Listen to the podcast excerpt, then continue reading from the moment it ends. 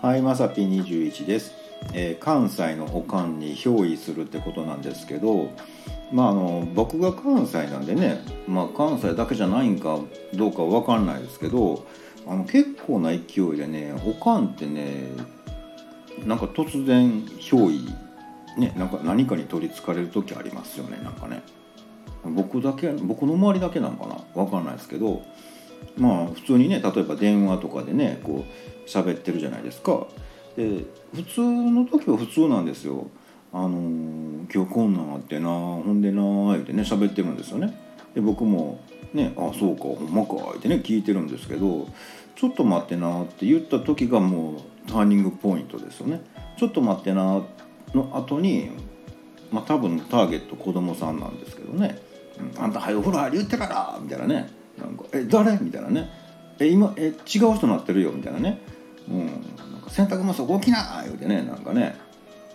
でその後普通に数人戻って「あごめんごめん。あんなほんでな」言うてね「え今ちょっと誰？なんか違う人になってたけど」みたいなね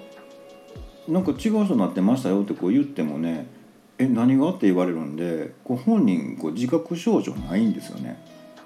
僕の中では多分その瞬間何者かにこう取りつかれてるんだろうなってね本人の意識はないけどみたいなね。うん、であのもっとねあの年を取ったおかんになってくるとあの逆なんですね品が良くなるんですね。あの普通の時は普通に喋ってても「もしもし」だけね「あもしもし」みたいなねなんかね「誰?」みたいなね。うん、でこれ自分の身内とかやったらね「あの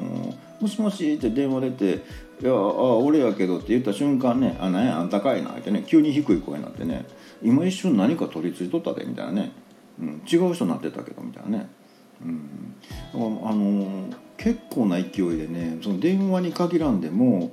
普通のお母さんとかでもねなんか公園とかでね遊んでる子供さんとかでもねあの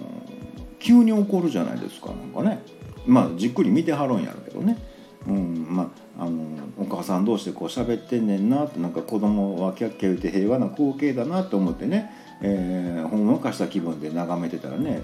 うん、急にお母さんがね「なんかあんたこっち来なさい」みたいなねなんかね怖い人なってるみたいなね多分あの瞬間何かがねあの取り付いてるはずやと僕は確信しています。ということで本日は以上となります。また下に並んでるボタン等を押してもらいますとこちらからもお伺いできるかと思います。ではではまさぴ21でした。